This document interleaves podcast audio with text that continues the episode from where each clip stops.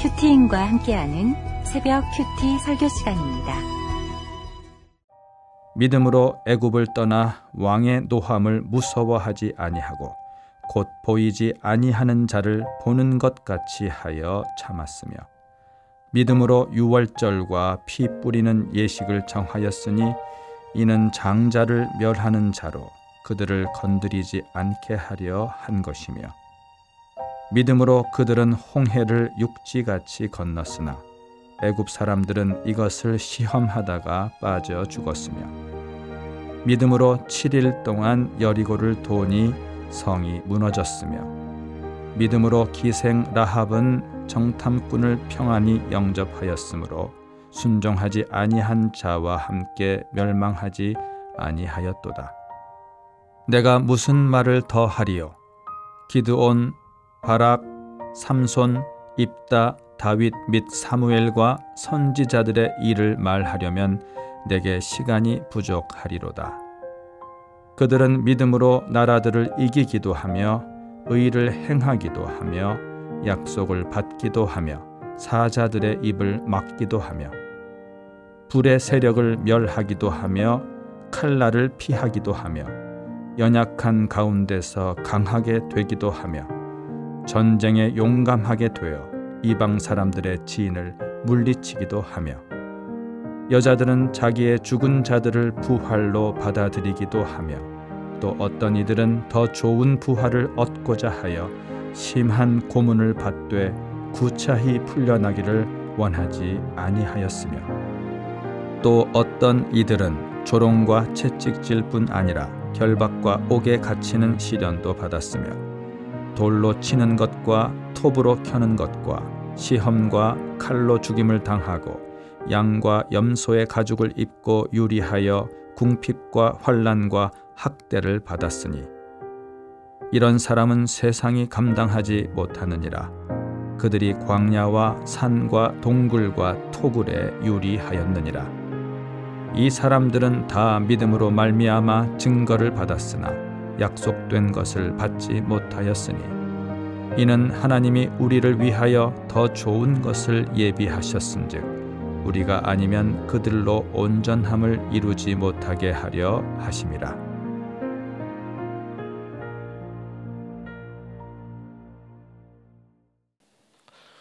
오늘은 히브리서 11장 27절에서 40절로 믿음으로 따르는 복음이라는 제목입니다.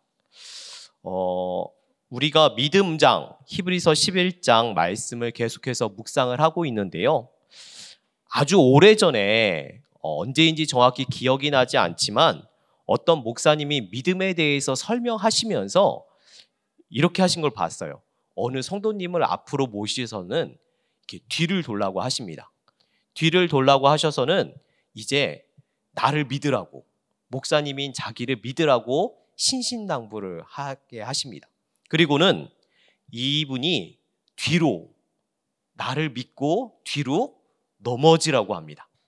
마치 우리가 의자에 털썩 주저앉고 침대에, 침대에 이렇게 벌러덩 눕듯이 그냥 목사님께 모든 걸 맡기고 무서워하지 말고 뒤로 누우라는 것입니다. 어떻게 됐을까요? 저희가 의자에 앉을 때 막 두 번, 세 번 이렇게 만져서 의자가 있는지 없는지 막 불안해하면서 앉으시는 분 없잖아요.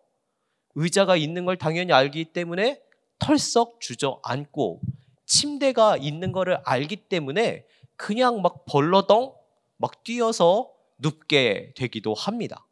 어떻게 됐을까요? 이분이. 목사님은 믿을 게 못 되죠. 그쵸? 온전히 그냥 편하게 눕지 못하시고 굉장히 어정쩡한 자세로 뒤로 막 이렇게 막 했던 것들을 본 적이 있습니다. 그래서 그때 막 웃음바다가 됐는데요. 의자와 침대를 믿어도 못 믿는 게 있습니다. 그런데 의자와 침대는 믿어도 하나님을 온전히 믿지 못하는 우리의 연약한 모습들이 있음을 이 목사님은 말씀해 주고 싶으셨던 것 같습니다. 그때 그 성도님의 어정쩡했던 모습, 믿지도 안 믿지도 못하는 어정쩡한 모습으로 온몸에 힘을 주고 넘어지지 않으려고 버텼던 그런 우스꽝스러웠던 그 모습이 이 땅에서 하나님을 믿으면서도 세상 속에서 넘어지고 싶지 않아 하면서 버티고 있는 힘들어하고 있는 저의 모습은 아닌가 다시금 오늘 말씀을 묵상하면서 생각해 보게 되었습니다. 믿음장을 묵상하고 있는 우리가 어떻게 믿음으로 살아야 될지에 대해서 오늘 함께 말씀으로 나눠 보고자 합니다. 우리가 믿음으로 행하기 위해서는 첫째, 보이지 아니하는 주님을 보아야 합니다. 27절 말씀입니다. 믿음으로 애굽을 떠나 왕의 노함을 무서워하지 아니하고 곧 보이지 아니하는 자를 보는 것 같이 참았으며 27절에 모세는 왕의 노함을 두려워해야 하는데 눈에 보이는 바로 왕보다 보이지 않는 하나님을 보았기에 두려워하지 않고 참을 수 있었습니다. 우리가 히브리서 11장 1절에 믿음에 대한 정의를 이렇게 말하죠. 믿음은 바라는 것들의 실상이요 보이지 않는 것들의 증거니라고 하십니다. 바라는 것들이 아니라 그 바라는 것들이 실제 우리에게 주어졌고 보이지 않는 것들이 아니라 그것들이 마치 증거물과 같이 눈에 확실히 보인다라는 것입니다. 하나님과 믿음을 선택하는 것이 불확실성, 가능성, 모험이 아니라 당연한 것이라는 것입니다. 28절에 이 모세는 그 애굽왕의 노함이 있음에도 불구하고 두려운 애굽이 있음에도 불구하고 28절에 6월절을 통하여서 모든 이스라엘 백성들이 하나님께로 나아가는 구원의 길을 제시를 합니다. 또한 29절에 믿음으로 그들은 홍해 바다를 건너며 이스라엘 백성들을 가나안으로 인도합니다. 또한 30절에 믿음으로 여리고성을 돌며 성이 무너지게 했으며 31절에는 믿음으로 기생 라합은 정탐꾼들을 평안히 영접하고 멸망당하지 않게 됩니다. 인간적인 눈으로 보면 이 모세가 선택한 믿음의 선택들이 때로는 두렵고 때로는 불확실하고 때로는 위험해 보이는 죽음의 길 같아 보이기도 합니다. 그러나 모세는 보이는 것들이 아니라 보이지 않는 하나님을 믿음으로 볼 수 있었기에 이러한 믿음의 선택들이 진정 생명의 길이고 구원의 길이라고 확신하며 그 길로 나아가 자신뿐만이 아니라 온 이스라엘 백성들을 믿음의 길, 구원의 길, 생명의 길로 인도할 수 있었습니다. 히브리서 10장 마지막은 의인은 믿음으로 말미암아 산다라고 하였습니다. 그리고 11장에 믿음을 소개하는데요. 우리는 오늘 11장의 믿음의 사람들 뿐만이 아니라 우리들도 믿음의 사람들입니다. 믿음으로 새 생명을 얻었고 믿음으로 살아가며 이 믿음으로 하나님을 온전히 바라보아야만 하는 사람들입니다. 믿음은 결코 추상적인 것이 아니라 너무도 분명하게 우리에게 신앙 고백이며 우리가 하나님을 온전히 바라볼 수 있도록 하는 것입니다. 그럼에도 우리는 여전히 하나님보다 눈앞에 바로왕이 두렵고 하나님보다 눈앞에 홍해 바다가 불안하고 또 무너지지 않을 것 같은 여리고성이 견고함 앞에 우리는 점점 작아지게 됩니다. 우리 앞에 이런 바로왕과 홍해바다와 여리고성과 같은 문제들이 있지는 않습니까? 그런데 진짜 문제는 이 문제가 문제가 아니라 우리에게 믿음이 없는 것, 우리가 믿음으로 하나님을 바라보지 못하는 것이 어쩌면 우리에게 진짜 문제가 아닐까요? 믿음의 사람들에게 문제는 눈앞에 바로왕, 홍해바다, 여리고성이 아니라 하나님을 바라보지 못하는 우리의 믿음의 문제입니다. 성경에서 가장 많이 기록된 명령이 무엇인지 아십니까? 예배, 말씀, 기도, 순종, 그것보다 더 많이 기록된 명령이 있습니다. 바로 두려워하지 말라는 말씀입니다. 하나님이 계시기에 내가 너의 하나님이 된다라고 하시는 그 하나님께서 우리에게 진짜 주고자 하신 명령은 바로 우리가 이 세상 속에서 두려워하지 않는 것입니다. 보이지 않는 하나님을 믿음으로 바라보니 두려워할 것이 아니라 담대하며 세상 속에서 불안할 것이 아니라 평안하며 이 세상 속에서 소망을 얻는 것이 아니라 하나님을 통하여서 소망을 얻고 구원과 생명의 길로 나아가도록 하나님께서 우리에게 날마다 날마다 두려워하지 않는 말 두려워하지 말라라는 그 말씀으로 성경 곳곳에 우리에게 말씀해 주고 계십니다. 눈앞에 두려운 바로 왕에게 속아서는 안 됩니다. 내 앞에 펼쳐진 홍해 바다에 두려워하거나 무너질 것 같지 않은 여리고성 앞에 정말 좌절하고 낙담하지 마시기 바랍니다. 두려워하지 말라고 말씀하시는 그 하나님의 음성을 날마다 날마다 말씀을 통해 큐티를 통해 하나님을 바라보실 수 있는 모든 성도님들이 되시기를 가, 간절히 소망합니다. 견디기 힘든 내 남편, 내 아내, 그럼에도 하나님이 계시기 때문에 내가 하나님을 바라보기 때문에 끝까지 가정을 지키는 것이 믿음으로 행하는 것입니다. 끝이 없을 것 같은 내 자녀의 문제 속에서도 그 속에 예수 씨가 있음을 알고 지금의 고난을 견디는 것이 믿음으로 행하는 것입니다. 내 고난과 문제 속에서 절망하는 것이 아니라 하나님께서 나를 구원하시기 위해 이것을 주신 후한 선물로 주신 것임을 고백하는 것이 믿음으로 행하는 것입니다. 따르기 힘든 목장의 처방을 지금 내 상황을 아냐며 말하는 것이 아니라 순종하며 적용하는 것이 믿음으로 행하는 것입니다. 우리 눈에 보기에는 너무나 두렵고 너무나 불안하고 내가 죽을 것 같은 길이 보이지만 믿음으로 이 길을 나아갈 때 하나님을 바라보며 이 믿음의 길을 선택할 때 이 길은 구원의 길, 생명의 길, 나에게 주신 후한 선물이 될 줄을 믿습니다. 적용 질문입니다. 나에게 믿음으로 행하기를 원하시는 일은 무엇입니까? 지금 나에게 가장 힘든 문제는 무엇입니까? 사람의 문제, 일의 문제입니까? 나의 믿음의 문제입니까? 어, 올해 저희 초원의 한 집사님께서 병원에서 응급실과 중환자실을 오가면서 오랜 병상 생활을 하셨습니다.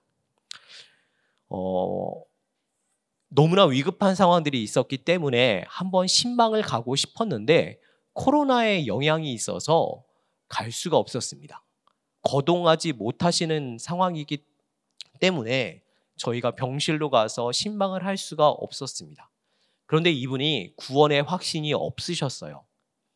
그래서 목장에서는 어, 이분이 나아지기만 기다릴 것이 아니라 신방이 가능하도록 기다릴 것이 아니라 영상 통화를 통해서라도 영접 신방을 받자라고 목장에서 건면을 했고 그렇게 영상 통화를 통해 영접 신방을 하게 됐습니다. 정말로 이분이 일어나는 것조차 힘드신 분인데 몸을 일으키시며 영상 통화로 영접 신방을 했는데요. 너무나 하나님의 말씀을 마음을 열고 복음을 받아들이시고 정말 순수하게 예수님을 고백하시고 함께 영접 기도문을 읽으며 아멘이라고 하셨고요. 또 그동안은 아내 치맛자락만 잡고 천국 갈 거라고 했던 이분이 예수의 이름으로 천국에 갈 것을 고백하셨습니다. 그리고 병상이지만 말씀을 사모하며 듣고 그렇게 남은 여생을 보내셨고요. 그런데 많이 호전되는 것 같았는데 갑자기 몸이 안 좋아지시고 의식을 잃으셨고 지난주에 소천하시게 됐습니다. 어, 너무 젊으신 집사님이십니다. 너무 잘생기셨고 너무 젊으셨고 또 이 땅에서 참 힘들게 사셨던 그 집사님이신데 그런데 그 마지막 어떻게 보면 아내 집사님도 너무 젊으시고요. 자녀도 없으시고요. 참 인간적인 눈으로 보면은 너무나 안타까운 장례식입니다. 그런데 우리들 교회 공동체의 분들께서 많이 참석해 주셔서 그 장례 예배를 드리는데요. 정말 하늘의 위로를 전하기 위해 많이 모이셨는데요. 이 집사님이 간증을 해 주시는데 너무나 너무나 감사한 마음으로 기쁨으로 남편이 예수님을 믿게 되었음을 기뻐하셨습니다. 그리고 오늘 그 남편이 천국에 갔어요라는 고백들을 하시면서 너무 감사하시는 간증을 나누는데요. 그곳에 있는 저희 모두가 위로하기 위해 모였던 저희가 너무나 큰 은혜를 받았습니다. 무엇보다 제가 가장 큰 어, 은혜를 넘어 충격에 가까울 정도로 정말 이분의 모습이 제게는 보이지 않는 하나님의 모습 같아 보였습니다. 제게는 어, 암, 유방암으로 투병 중인 아내가 있습니다. 유방암은 사실 전이가 많이 되기 때문에 어, 어, 막 이 언제 암이 전이가 될지 모르는 두려움 가운데 있기도 합니다. 그런데 제가 목사가 돼서 가장 많이 하는 일이 장례이지 않습니까? 아니, 나을 거예요. 괜찮을 거예요가 아니라 그것이 아니라 때로는 이런 고난도 하나님이 우리에게 주신 구원을 위해서 주신 일이라는 것들을 말씀으로 전하며 장례식장에 참석하는데 너무나 젊은 나이에 배우자를 떠나 보낸 분들의 장례를 보면 어, 제 마음이 사실은 쉽지는 않습니다. 늘 그 장례를 인도하며 말씀을 전하며 믿음을 고백하지만 어, 나도 언젠가 이 장례식 장의 주인공이 되고 배우자를 먼저 보내며 나는 어떠한 고백으로 간증을 할 수 있을까? 나는 과연 입으로만 믿음을 전했는데 내 온전한 고백으로 이렇게 감사하며 기뻐하며 오신 분들에게 복음을 전할 수 있을까? 담임 목사님은 그렇게 하셨죠. 그쵸? 근데 담임 목사님은 저희가 본받기엔 너무 넘사벽인 분들이 분이시잖아요. 그쵸? 그런 제게 이 집사님, 이 아내 집사님이 너무나 분명한 기쁨으로 너무나 확실한 감사의 고백으로 저희 모두에게 그 구원의 기쁨을 전해 주셨습니다. 제가 입으로만 믿음을 전하지만 진짜 믿음이 없는 자임을 이 집사님의 모습을 통해 보게 되었습니다. 저도 이제 입으로만이 아니라 진짜 온전한 믿음으로 하나님을 바라보며 많은 성도님들에게 그러한 하나님이 주신 그 사건들 앞에 믿음으로 고백하며 믿음으로 말하며 믿음을 전하며 함께 믿음을 세워나갈 수 있는 그런 사람이 되기를 간절히 소망합니다. 믿음으로 행하기 위해서는 둘째, 승리도 인내도 있음을 알아야 합니다. 32절 말씀입니다. 내가 무슨 말을 더하리요? 기드온, 바락, 삼손, 입다, 다윗 및 사무엘과 선지자들의 일을 말하려면 내가 시간이 부족하리로다.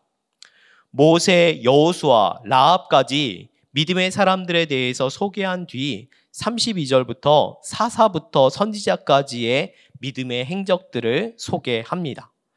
33절에 그들은 믿음으로 나라들을 이기기도 하며 위를 행하기도 하며 약속을 받기도 하며 사자들의 입을 막기도 하며 34절에 불의 세력을 멸하기도 하며 칼날을 피하기도 하며 연약한 가운데서 강하게 되기도 하며 전쟁에 용감하게 되어 이방 사람들의 진을 물리치기도 하며 어 어떤 구체적인 인물에 대해서 다 소개할 수는 없지만 이 사사들이 믿음으로 나라들을 이기고 의를 행하며 선지자들이 약속을 받고 또 다니엘의 사자의 입을 막는 사건 또 새 친구들이 풀목불에서 구원받은 사건들과 같은 일들을 소개하며 또 다윗과 왕들이 칼날을 피하고 약한 데서 강해지며 승리하게 되는 믿음의 일들을 어, 소개하고 있습니다.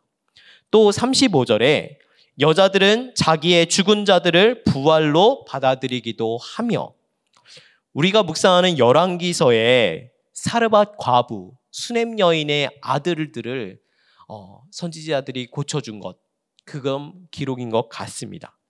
또 35절에 어떤 이들은 더 좋은 부활을 얻고자 하여 심한 고문을 받되 구차히 풀려나기를 원하지 아니하였으며 심한 고문을 받는데 더 좋은 부활을 얻고자 하여 구차히 풀려나기를 원하지 아니하였다라고 하고 있습니다. 여기서 구차히라는 말은 어, 내가 값을 주고 풀렸다, 보석했다, 해방되었다라는 의미를 담고 있습니다. 즉 고문이 얼마나 고통스럽습니까? 때로는 죽기를 소망할 정도로 그 고, 고문의 고통이 심한데 그 고통에서 풀려날 길이 있었음에도 불구하고 더 좋은 부활을 사모하여서 풀려나기보다 나는 저 부활의 영광, 즉 죽음을 선택했던 믿음의 사람들이 있었다는 것입니다. 36절에 또 어떤 이들은 조롱과 채찍질 뿐 아니라 결박과 옥에 갇히는 시련도 받았으며 선지자 예레미야를 비롯하여 많은 선지자들이 조롱과 채찍질, 결박과 옥에 갇히는 시련들을 당하였습니다. 또한 37절에 돌로 치는 것과 톱으로 켜는 것과 시험과 칼로 죽임을 당하고 양과 염소의 가죽을 입고 유리하여 궁핍과 환란과 학대를 받았으니 선지자 스갈랴는 어, 어, 돌로 치는 순교를 했다고 합니다. 스테반 집사님도 돌로 순교를 당하셨죠. 또 이사야는 톱으로 켜는 죽음을 당했다라고 하고 있습니다. 양과 염소의 가죽은 어, 우리가 엘리야, 엘리사의 옷이기도 합니다. 즉 많은 선지자들이 광야에서 빈들에서 이 양과 염소의 약대의 가죽을 입고 정말 정처 없이 정말 방황하는 것 같이 광야에서 지냈던 것들을 우리는 말씀을 통해서 보고 있습니다. 인간적인 눈으로 보면은 참 안타깝고 비참하고 정말 아무것도 소망을 둘 수 없을 것 같은 그런 믿음의 사람들의 모습이기도 합니다.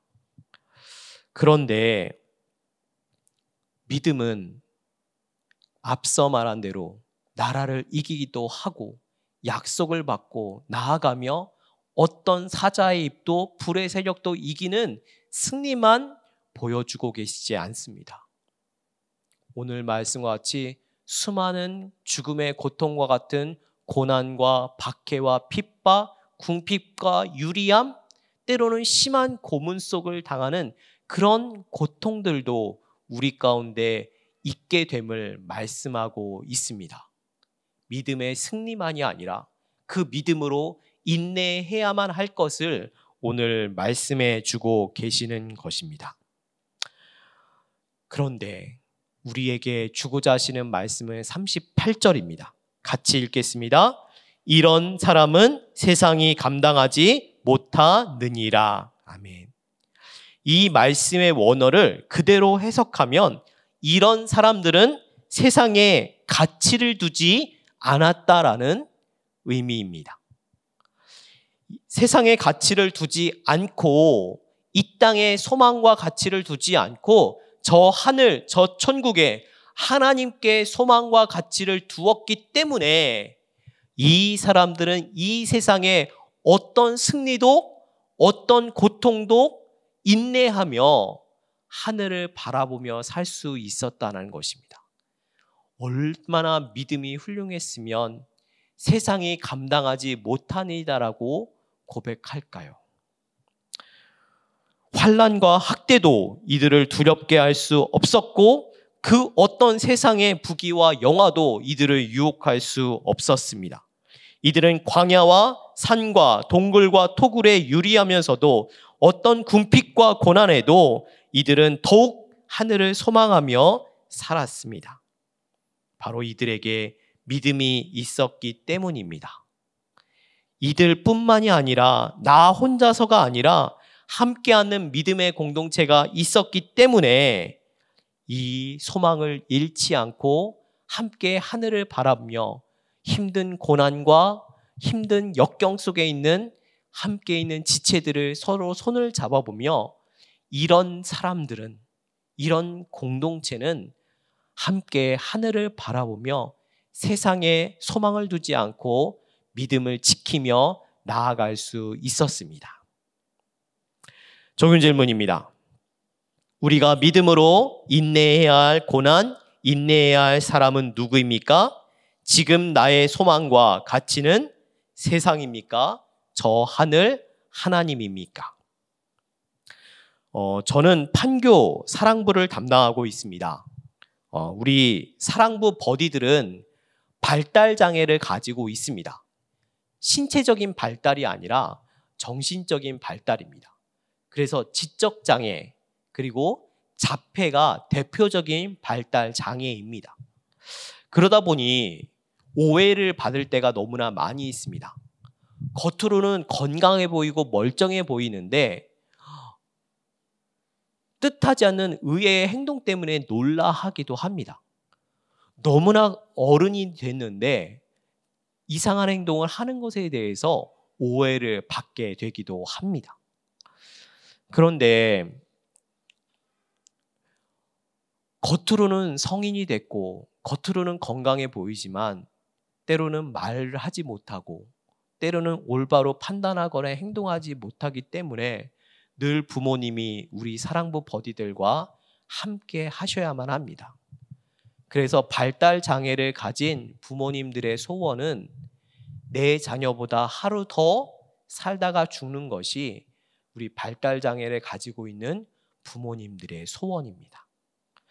우리 부모님들이 자녀를 너무나 예쁘고 너무나 사랑스러운 자녀를 어, 기르시면서 뭔가 이상한 것들을 발견하게 됩니다.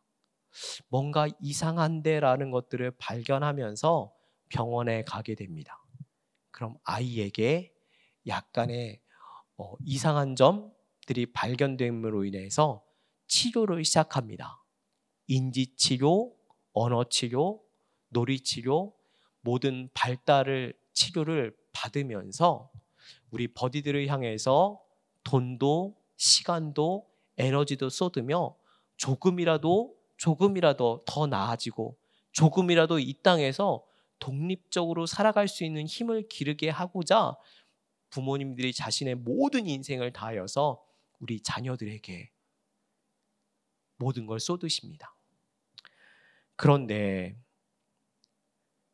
그 모든 것들이 한계가 다가오고 내 자녀에게 장애라는 진단을 받게 되는 날, 자녀의 장애를 인정하고 더 어쩔 수 없게 된다라고 고백할 수밖에 없는 그 순간이 다가올 때 우리 부모님들의 마음이 얼마나 아프고 얼마나 무너지는지 모릅니다.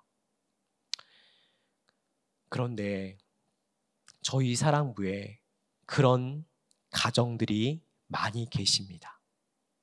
우리 부모님들이 이 버디들을, 우리 자녀들을 정말 나에게 고난과 역경, 그것이 아니라 내가 믿음으로 인내해야 될 귀한 사명, 그 어떤 것보다도 하나님이 나에게 맡기신 귀한 사명으로 아시고 날마다 날마다 믿음으로 하루하루를 믿음으로 한 걸음 한 걸음 나아가고 계십니다.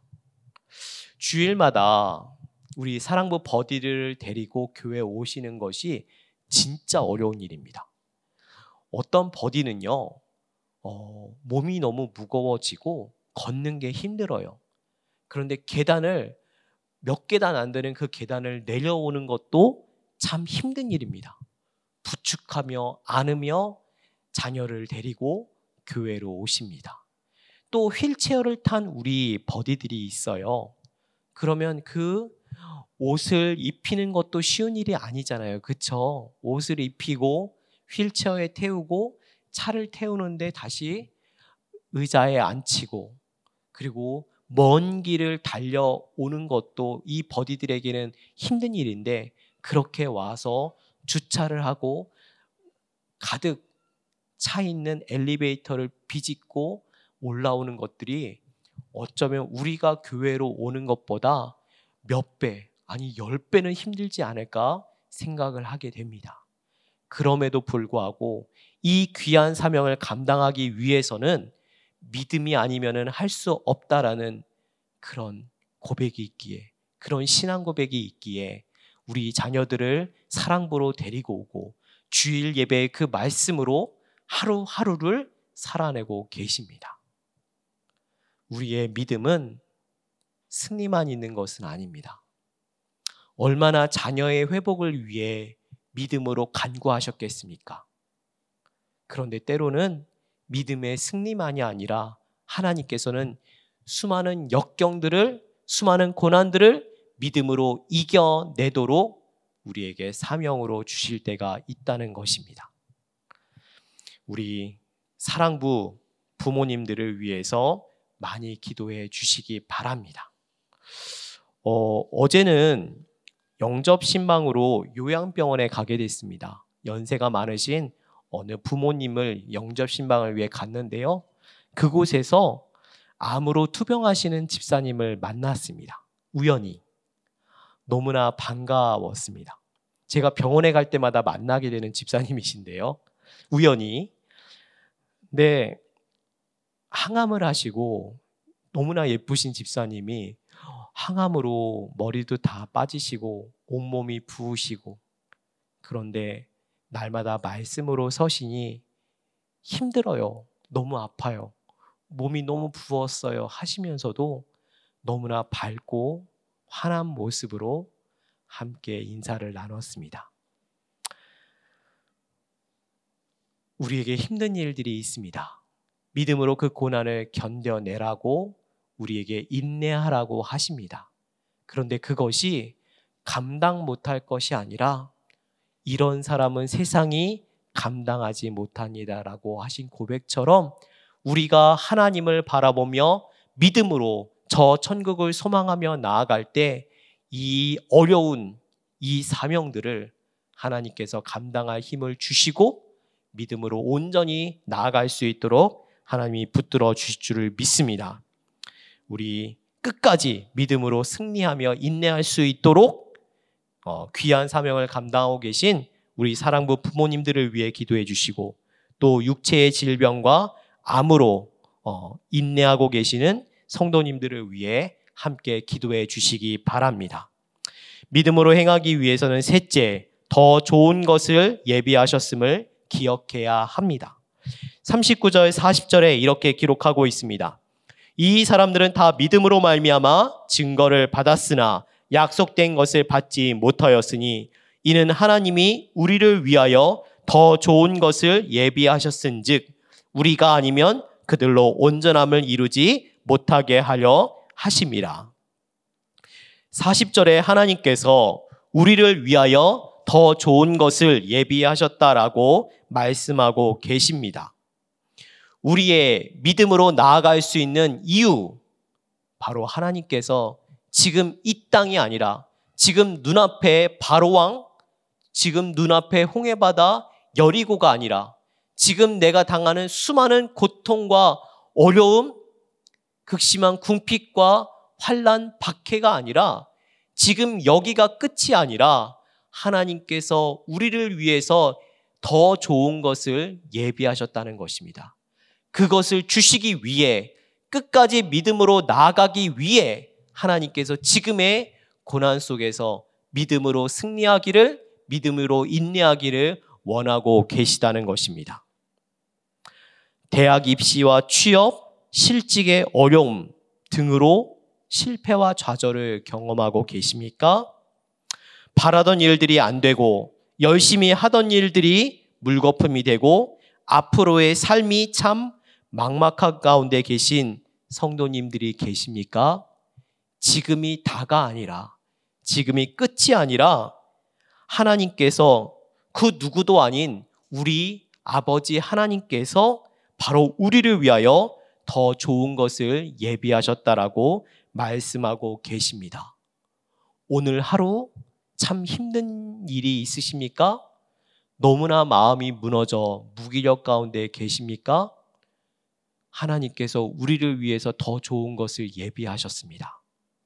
조금만 참고 조금만 인내하며 믿음으로 하나님을 바라보시며 말씀으로 두려워하지 말라고 하시는 그 하나님의 음성을 들으며 인내하며 더 좋은 것을 끝까지 얻으시는 우리 사랑하는 모든 성도님들이 되시기를 간절히 소망합니다. 하나님께서 채우시고 채우시며 더 크게 하실 줄을 믿습니다. 적은 질문입니다. 지금 나에게 힘든 일은 무엇입니까? 더 좋은 것을 주시기 위한 세팅임을 믿으십니까? 주시는 것도 안 주시는 것도 나를 향하신 후한 선물임을 믿으십니까? 기도하도록 하겠습니다. 하나님 아버지, 교회 안에서 믿음 있는 척 하지만 오늘 말씀 앞에 참 믿음이 없는 자임을 보게 하시니 감사합니다. 믿음이 없으니 믿음의 적용도 믿음의 인내도 없는 정말 무엇하다 하나님을 기쁘시게 할 것이 없는 자임을 고백합니다. 주님, 이 믿음 없는 자를 불쌍히 여겨 주시옵소서. 믿음 공동체 안에서 그럼에도 함께 날마다 말씀을 보게 하여 주시고 함께 하나님을 바라보게 하시며 끝까지 사명 감당할 수 있도록 인도하여 주시니 감사합니다. 사랑하는 성도님들과 함께 악한 바로왕과 애국 군대와 홍해 바다를 바라보는 것이 아니라 이 악한 세상 속에서 우리의 성도님들을 지켜 주시옵고 믿음의 사람들과 같이 보이는 고난이 아니라 보이지 않는 하나님을 날마다 큐티 말씀을 통해 보게 하여 주시고 귀한 믿음의 승리와 인내로 하루를 살아가는 모든 성도님들이 되도록 인도하여 주시옵소서. 힘든 환경 속에서도 더 좋은 것으로 예비하신 하나님을 바라보며 오늘도 인내하며 믿음으로 더욱 달려가는 모든 성도님들 되게 하여 주시옵소서. 특별히 자녀의 장애로 귀한 사명을 감당하고 있는 사랑부의 가정들을 지켜 주시옵고 그 힘든 수고를 하나님이 보시고 더 좋은 것으로 예비하신 줄을 아오니 저 천국을 사, 사모하며 끝까지 인내하며 사명 감당하게 하여 주시옵소서. 육체의 질병과 암으로 고통당하는 모든 성도들을 기억하여 주시옵고 그 고통 속에서도 더욱 하나님을 바라보게 하여 주시옵고 그 고통도 감해 주시며 감당할 체력도 허락하여 주시옵소서.